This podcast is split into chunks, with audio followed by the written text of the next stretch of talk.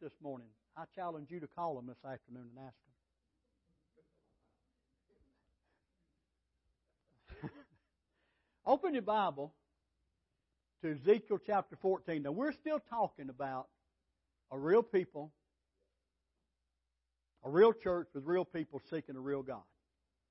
And Loretta asked me the other day, said, uh, Are you about through with that? And I said, I don't think so. We got some other things that we need to cover in this. Now, I'm going to tell you this. We've been talking about seeking God and seeking the face of God. And today we're going to look at something a little bit different. You know, I, I've told you, and this has been something that we've come up with time and time and time again, is to be in the presence of God not only at a time like this morning, and especially when at, enter the Holy of Holies and your name is holy, and, and in the presence of God, I could just sense the presence of God. And I believe He's here with us. We're not talking about just on Sunday morning, but that we, you know, we talked about last week about how to go out and how to come in. I got something I want to share with y'all about that. You know, I mentioned how that, you know, it bothers me for people to go in the exit and come out the entrance, and and that uh, Kroger, the way it's set up in their parking lot, it's so easy to do that. You know, y'all y'all remember? And I told you I was guilty of that. Well, I'm going to tell you something. I repented over that. And yesterday I went to Kroger's and I got out of my car and I walked way up to the entrance and I came out to exit and I'm not going to call any names, but I saw a couple of people from our church come in the exit while I was standing there. I ain't calling no name, I ain't looking at nobody. But see, when we go out, we don't go out from the presence of the Lord, but we go out with the presence of the Lord. But, you know, there, there's things, and sometimes there's things that keeps us from being in the presence of the Lord or going out with the presence of the Lord. Now, you remember we talked about a few weeks ago uh, about how that Adam, in, in Genesis chapter 3, how that Adam, he, uh, they had sinned and, and they heard the voice of the Lord walking in the garden in the cool of the evening, and they realized they were naked and they hid themselves from the presence of the Lord. Now, Adam did that because he had done something wrong. Then you go on over to Genesis chapter 4, and you find where Cain had killed Abel. And, and it went on in, in verse 16 of chapter 4, it says that he went out from the presence of the Lord, and his problem was an attitude problem that led to murder. Attitude. You say, Pastor, you believe if I got a bad attitude, I might end up murdering somebody? I hope you don't, but you could. Okay? Unless you're warped and weird in your head, people don't just get shouting happy over killing somebody. All right? So anyway, it was his attitude. And then over in Jonah chapter 1 verse 3, it says that Jonah went out from the presence of the Lord because he did not want to do what God told him to do. Now this morning, I want to talk about things that keep us from the presence of the Lord. And I'm not talking about just mistakes. We all make mistakes, okay? There's mistakes, there's failures that, that we make in life. But now we don't want to just sit around and, and, and label everything a mistake. Can I tell you this? If you robbed somebody, that was not a mistake. All right? I'll, I'll go a little bit further. If you cuss somebody out, that wasn't a mistake. Hello? All right? I'm talking about things that, that happen that we never intended to happen, that we don't want to happen, those kind of mistakes. But I want to go a little bit deeper than that. And I want to get over and talk about how that each person, if we don't watch ourselves, we develop idols in our minds. So look with me in, in Ezekiel chapter 14. Then came certain of the elders of Israel unto me and sat before me. And the word of the Lord came unto me, saying, Son of man, these men have set up their idols in their heart and put the stumbling block of their iniquity before their face. Should I be inquired of at all by them? The, the New King James Version says, that which causes them to stumble into iniquity. Now think about that. What causes them to stumble into iniquity? And you say, well, now that's Old Testament. Now hold on now. he's talking to God's people. Israel is still God's people in the natural today. You and I are God's people. And there's things that took place and parallels that you and I can draw to our life. And if we don't watch ourselves, there's things that we will allow to come up that Satan will take a hold of and make a stronghold in our life. And following that thing will cause us to stumble into iniquity. And we'll get, we'll get to all of that. Let me go on. Therefore speak unto them and say unto them, Thus saith the Lord God, Every man of this house of Israel that setteth up his idols in his heart and putteth the stumbling block of his iniquity before his face, or that which causes him to stumble into iniquity, and cometh to the prophet, I, the Lord, will answer him that cometh according to the multitude of his idols, that I may take the house of Israel by their own heart, because they are all estranged from me through their idols. Therefore say unto the house of Israel, Thus saith the Lord God, Repent, and turn yourselves from your idols, and turn away your faces from all your abominations.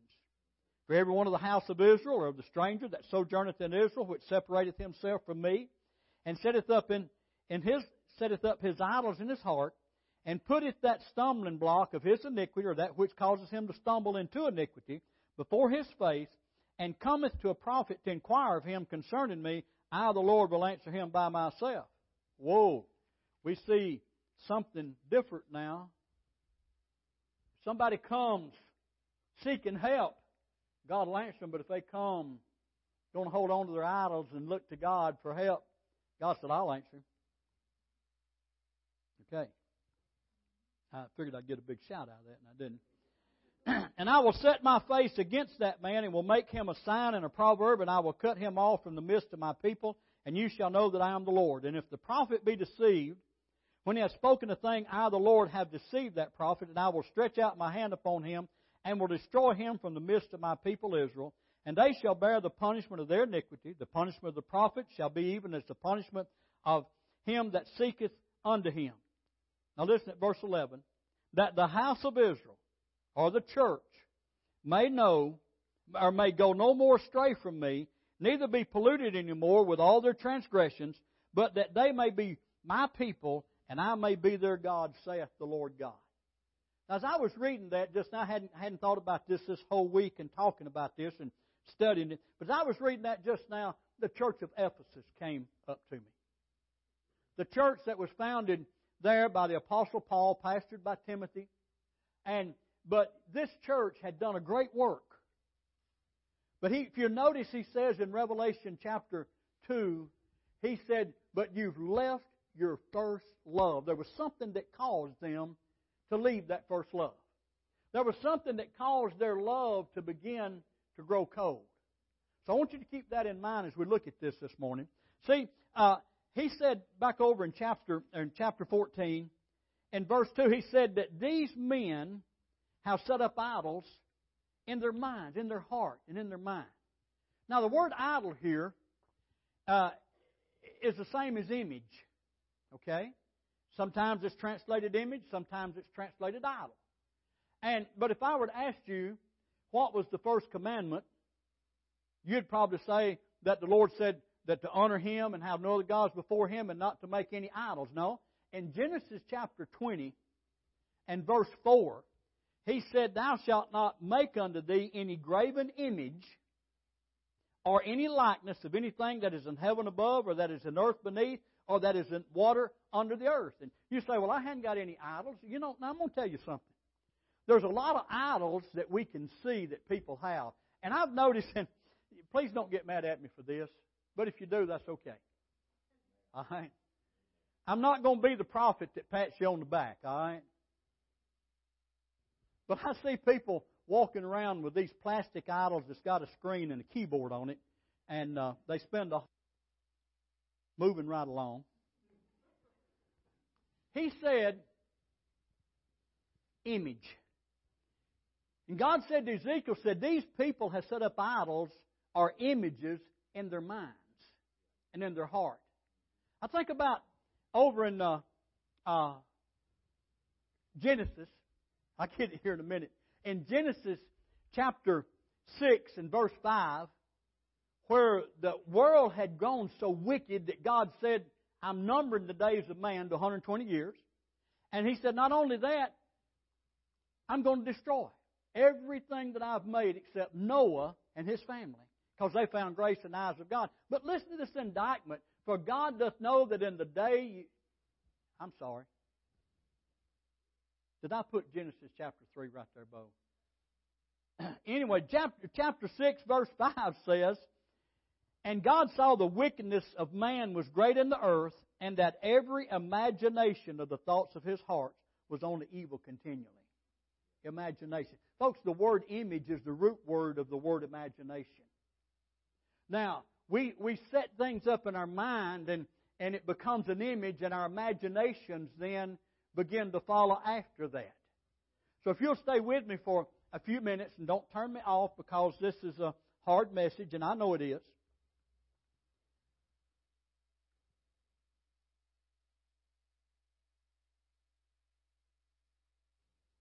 We need to be careful about the things we seek after.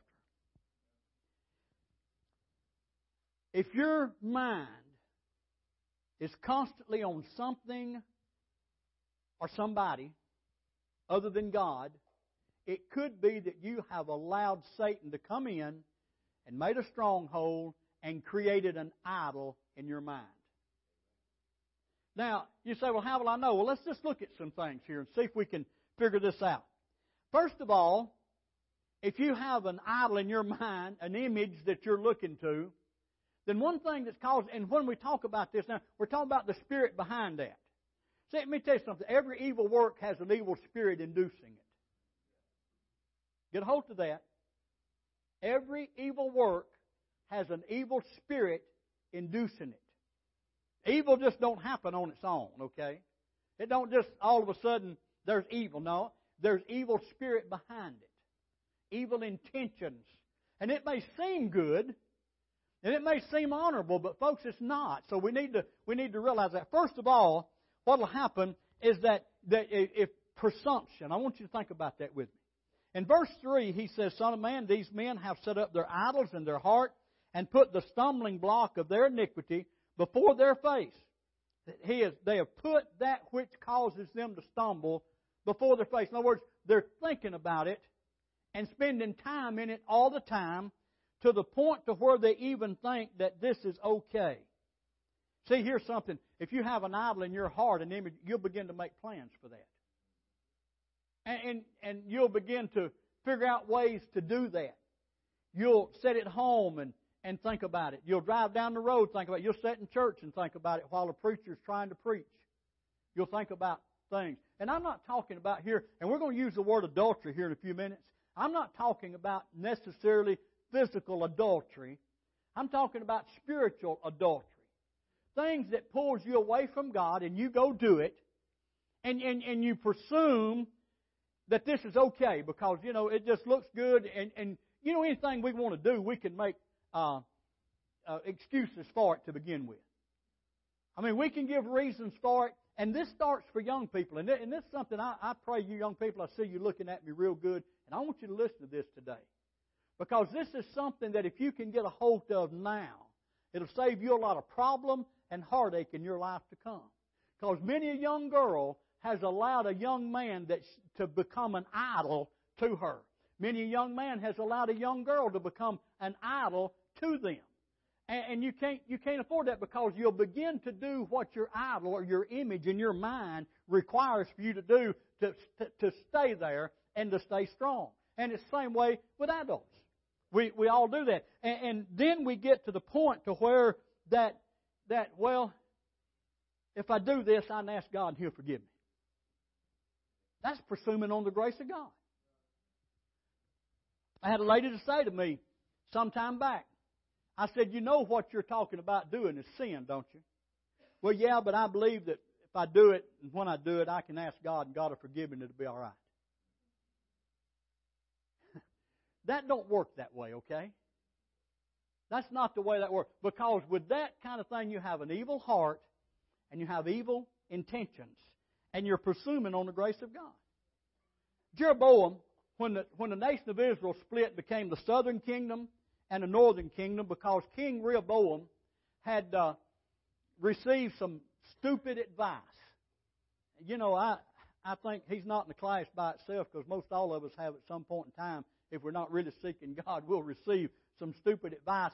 And and so because of that, Jeroboam, and it was a prophecy coming along, rose up, and the and the nation of Israel split to where there was ten northern tribes and two southern tribes, or actually ten and a half and two and a half because Ephraim and Manasseh was in there, split up Joseph. And so uh, Jeroboam then said this. He said, You know, we got this thing going now. And if we don't watch it, all of our folks are going to go back to Israel. They, and because the men were supposed to go three times a year, and then they were all supposed to go uh, either to Passover, the Day of Atonement. So there was a lot of times that they were to have to come back to the to temple, excuse me, in Jerusalem to worship. So Jeroboam said, "Look, that's not really convenient for us to do. Not only that, but if they go, they, you know, they may not come back. So we're going to fix it to where they don't have to go. So he put up, he erected a replica of Solomon's temple in Dan and in Bethel. They, they say that uh, archaeologists say the ruins of those temples still there today. And you can go there, got the outer court, got the inner court, and the Holy of Holies. And he said, We'll do this. He did one in Dan in the northern part of, the, of Israel and, and one in Bethel down in the southern part. And, and from what I could understand, Bethel is only about 11 miles away from the city of Jerusalem. But now I said that for a purpose. He said we don't want them have to travel so far to go back to worship God so they can worship here. And it'll be okay. So many times, images and idols that we get in our mind tries to influence us not to be in church. You know, that's the reason churches are not full today. I'm talking about churches are not full today of people that already confess to be Christians because that they've allowed other things to come in. And, I had someone tell me, they said, you gotta, you gotta pray for me that we won't be lazy anymore. I said, look, God's not going to come in and do a magic work and all of a sudden take laziness out of you. You've got to put some effort into it. You know that? So, anyhow, he built these. He said, so, so you don't have to go to Israel. You can just worship here. How many people have fell into that lie? You don't have to go to church. You can just watch a preacher on TV. He'll just, you know, and, and that's okay. Because you know why? You know why people fall into that so much? It's because it's not convenient to get up on Sunday morning and go to church. I'll get back to that in a few minutes. And he said, not only that, he said, here's what we're going to do. You know, you can come here to these temples and worship God, but if that's not good enough, we're going to give you some other gods to worship. So he set up a gold calf, put one in Dan, gold calf, put one in Bethel. And he said, now, look, Israel, you can worship God, or here's really the gods that brought you up out of Egypt, and worship them.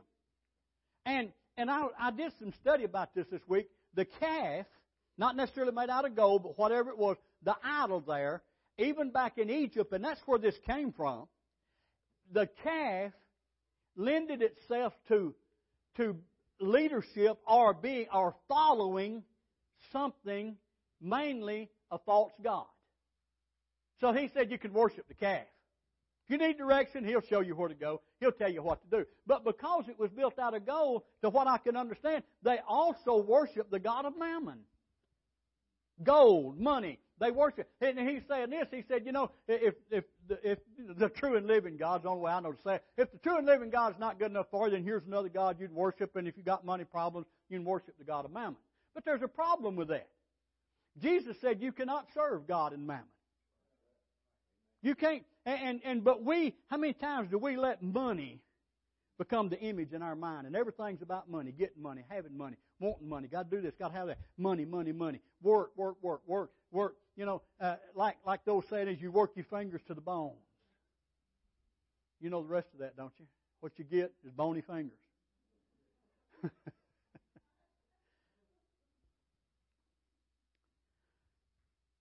Gold represents mammon. And Jesus said you can't worship God and mammon at the same time. Folks, let me tell you this.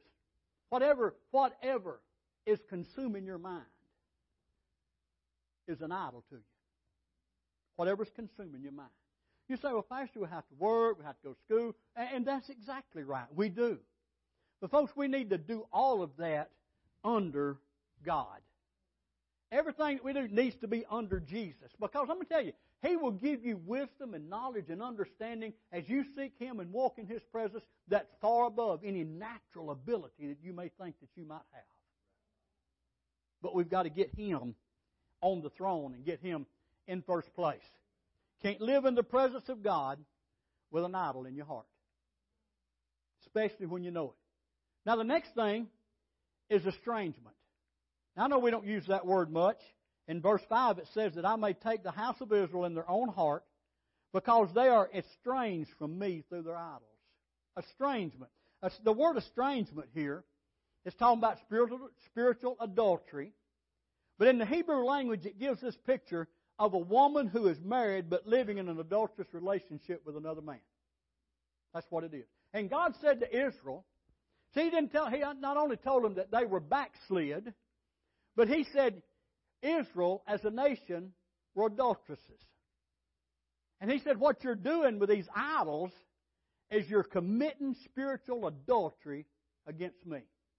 Now that's strong words, folks. Because in that day, someone that was actually caught in adultery, if they did what they were supposed to do according to the law had been set down, they were to be taken out and stoned. Boy, I wonder today in America, in the population problem, isn't it? I wonder in the church. now I'm talking about natural adultery here, sexual relationships. And it's so sad that the church runs rampant with it. I know right now there's this big news about the Hollywood producer that has assaulted all of these women and, and all down through the time. And, you know, I've got a special judgment in my mind reserved for people like that, and I can't tell you what it is because we're in a mixed congregation. Uh, if it was just us men, I could tell you, but I can't. It's that bad. Forgive me, Lord. But anyway, it, it's not as bad as stoning. I don't know, it might even be worse. But anyhow, he said Israel were adulterers, adulteresses. In Jeremiah chapter 3 and verse 6, he said, And the Lord said unto me in the days of Josiah the king, Hast thou seen that that which backsliding Israel hath done? She has gone up on every high mountain under every green tree, and there hath played the harlot. Verse 9, and I want to read this from the New King James Version. It said, And it came to pass through her casual harlotry that she defiled the land and committed adultery with stones and trees. And you know, there's a couple of things in this right here. You say, how can you commit adultery with stones and trees? Well, stones is what you build altars out of. Trees what you burn the offering on. You cut the wood and burn it for that. But the thing that got me in here, in, in the King James, it says the lightness of her whoredom. And that's not talking about, you know, well, it's not really bad. No, it's not what it's talking about. The, the New King James says her casual harlotry. And what had happened with Israel is they had come to the point that it did not bother them that they were committing spiritual adultery with God. Now, folks, I'm going to tell you, there's times that people follow this thing in their mind and it pulls them away from God. It pulls them away from the Word. It pulls them away from church. And, and they get to the point that, well, it don't really matter. Because, oh, so and so, he's doing worse than what I'm doing. They're worse than me. At least what I'm doing is not as bad as what they're doing. And it just looked at in a casual way, whatever it may be. You know, one thing that I, I think of, and can I say that when I say something up here, I'm not picking on anybody. Okay? I'm trying to be led by the Holy Spirit of God. And I want you to understand that. But it, it would be like somebody watching R-rated movies.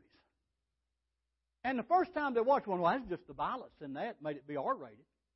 Well, that's fine. I like a good action movie too. But you know, you can't hardly watch them anymore because of other things that come in. The vulgar talk, the sexual stuff that comes in. It's just, we'd got started watching some, some of the television series of, of uh, Supergirl. Superwoman. Supergirl, is that what it is? Supergirl? Yeah you know, Superman's cousin, you know. And we watched a few of those, and we liked them because like that good action, you know, and like to see her knock those bullets off and fly through the air and all of that kind of stuff. But we quit watching it because it came down that her earthly sister was beginning to have an affair with a woman and they were lesbians. And I said, not watching this junk anymore. No more. It's out. Not going to spend my time watching something like that when I don't even believe in it. But we get to the point to where we move, and, and, it's not so bad. It's not so bad, and we make excuses for it to where it don't matter anymore.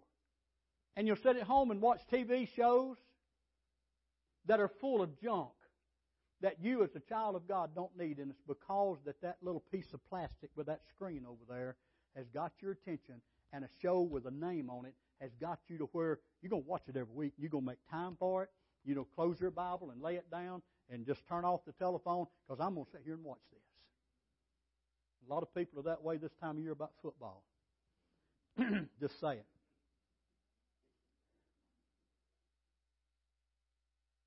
And hunting.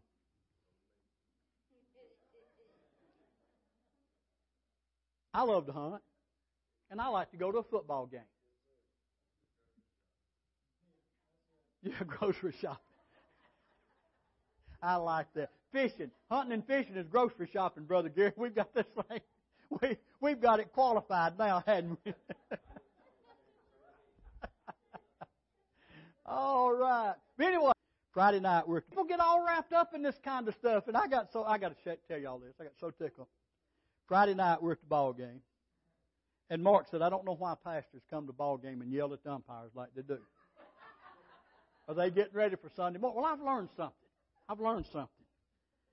I've not quit yelling at the umpires, but I learned to do it when everybody else is yelling so they can't hear me. I'm working on cutting it out. I mean, just because that guy misses 15 calls in a row, it just, he's the one got the problem, not me. But uh, I won't I won't say who it was. Some of you may know, but a pastor from another church in this community was standing up here and, buddy, he gave that umpire, those officials, a tough time, didn't he, Bo? Gave him a tough time. And Bo, bless his heart, y'all know Bo, he just meek, mild, never bother anybody. Walked by him after the ball game over and said, You gonna get that excited at church Sunday morning? he said, I sure am. I'd like to have a microphone over this church this morning to find anyway, no. Spiritual adultery is going off and sinning, following your idol, knowing that you don't need to be doing this, watching that, reading that, listening to that, drinking that, eating that, going there, being involved in that situation, knowing that, and then coming back and slipping in bed with God. That's how serious this is. Like I said, I know this is hard, but let me tell you. As I was getting ready this message this week, I thought about a whole bunch of people that should have been here today, but they're not. And, you know, I've heard people say, I've heard preachers say, well, God's got who He wants to hear this message here today. No, He hadn't. Uh uh-uh. uh A lot of people. A lot of people. Just, just that God knew who was going to be here. And the Lord said this to me. There's some folks that, as far as idols and images in their mind go, they're standing on a ledge and they're about to go off a cliff. But today, God's calling us back from that ledge. Whatever it may be, God's calling us back from that and saying today, you don't have to go that way. Let me tell you something, folks. Sin will never affect God's love for you. Never will. Thank God, nothing can separate me from the love of God in Christ Jesus but it will affect my love for God. You say, Well, I'm a Christian. Let me tell you something, folks. If we were home yet, I'd say, okay. But we're not home yet. And we live on this earth, and we will have all of these things. And the thing that we need to learn to do is come into the presence of God and go out with the presence of God and walk in the presence of God so that these things that keeps us separated from the presence of God will no longer be there. Another thing that happens when you have an image of spiritual deafness sets in. How many times have we accepted? See, they came to the prophet because they couldn't hear God. How many times have we said, Well, I just don't believe God's listening to me? Now, there's two things there. One thing is that we're sometimes we're praying in unbelief, but another time we're praying in presumption. In Isaiah chapter 59, verses 1 and 2, said, Behold, the Lord's hand is not shortened that it cannot save, neither his ear heavy that it cannot hear. Thank God for that. Amen. But, uh oh, now we're in trouble.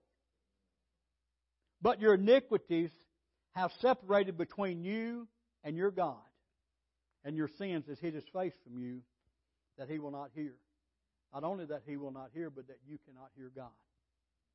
Sin keeps you from hearing God. Folks, if you're having trouble hearing God, you need to get before him and allow the Holy Spirit to do like David prayed and said, Lord, search me and see if there be any wicked way in me. If there's any secret sin, there's something here, something that I'm doing that's not right, help me to know that so that I can get this thing moved out of my life. You say, well, well, Pastor, what if it's something I like? Then you need to change your liking.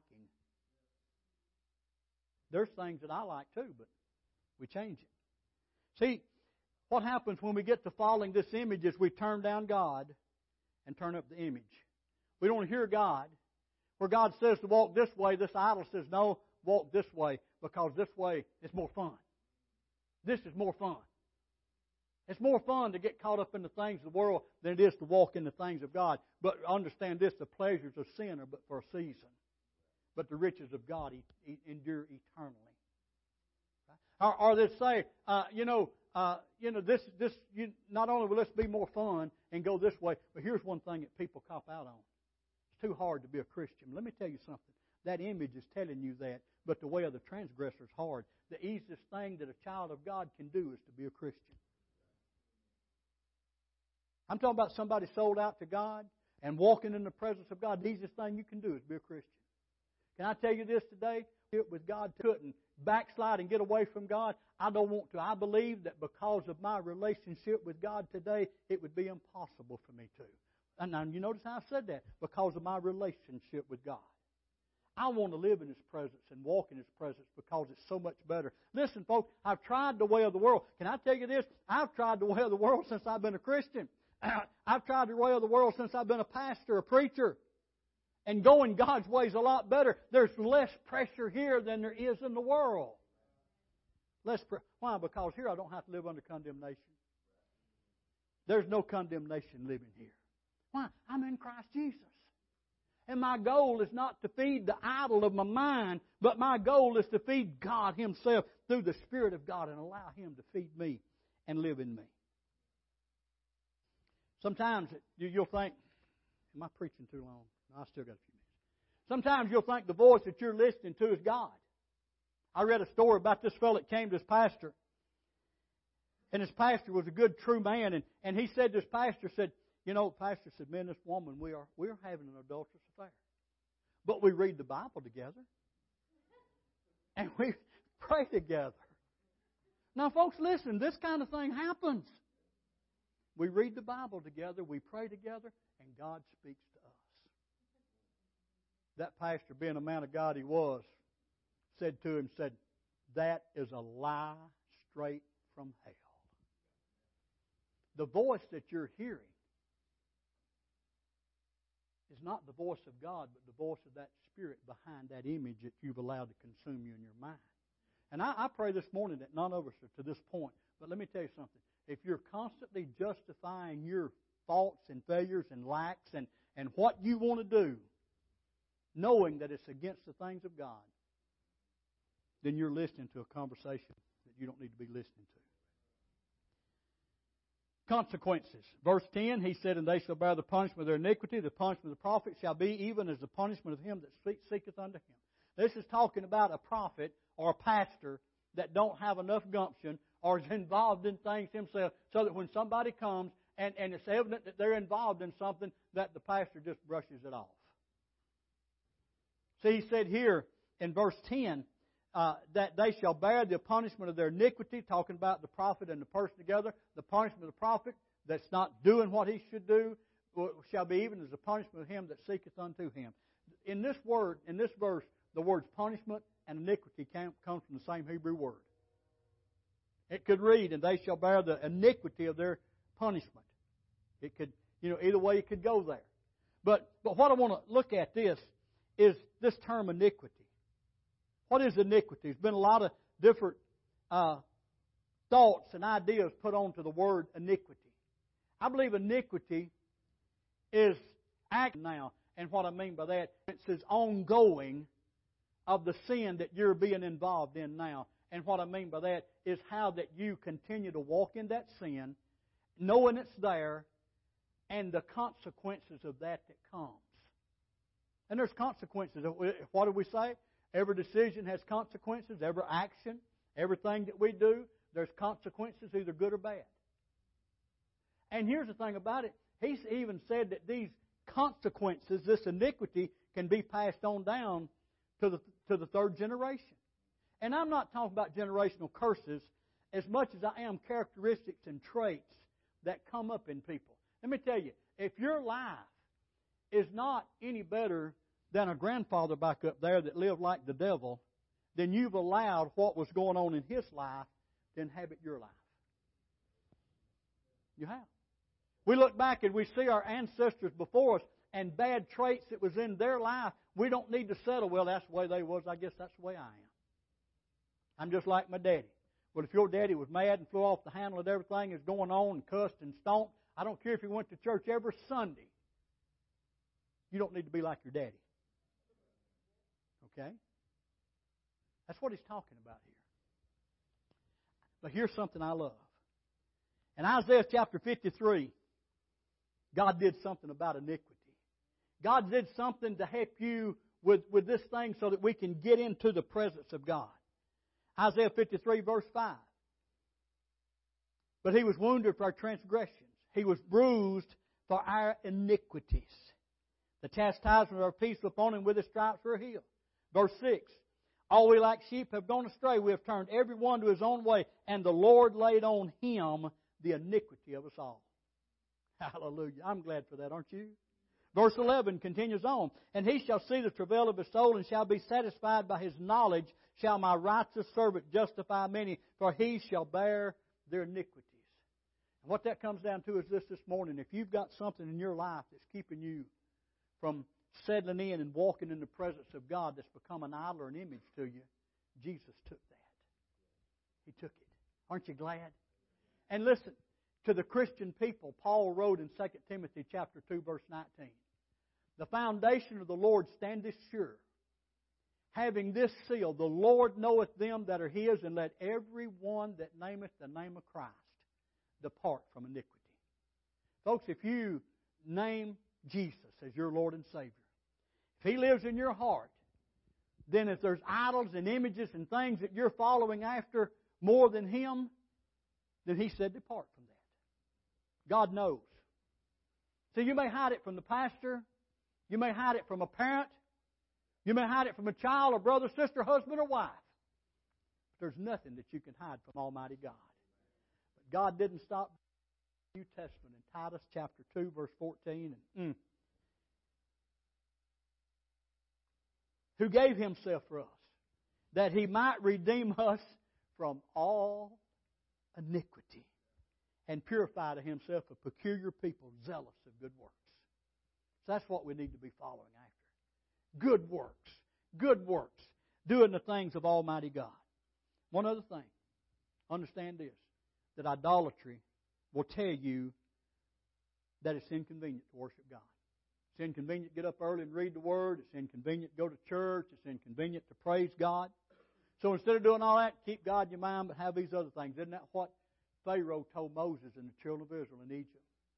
Worship Him, but don't go nowhere to do it. That's what he said. Then he said, worship Him, but don't go far.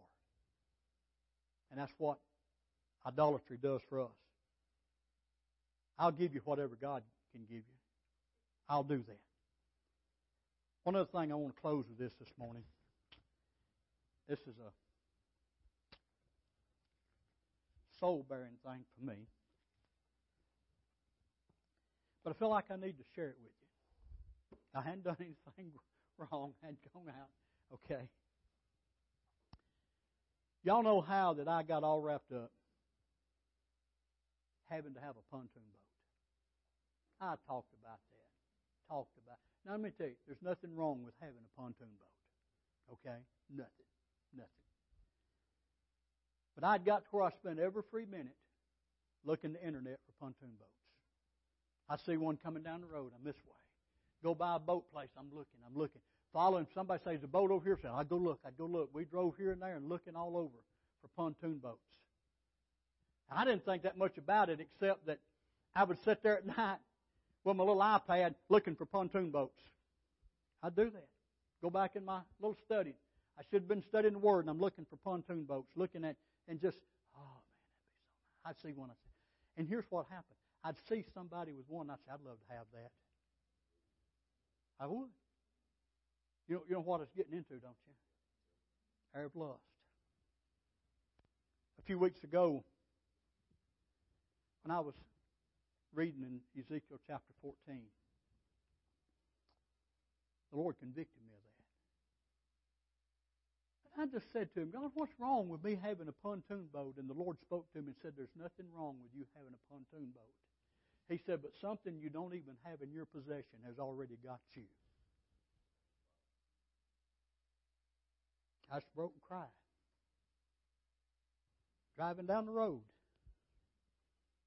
Repented of that. I'll have a pontoon boat at some point in time.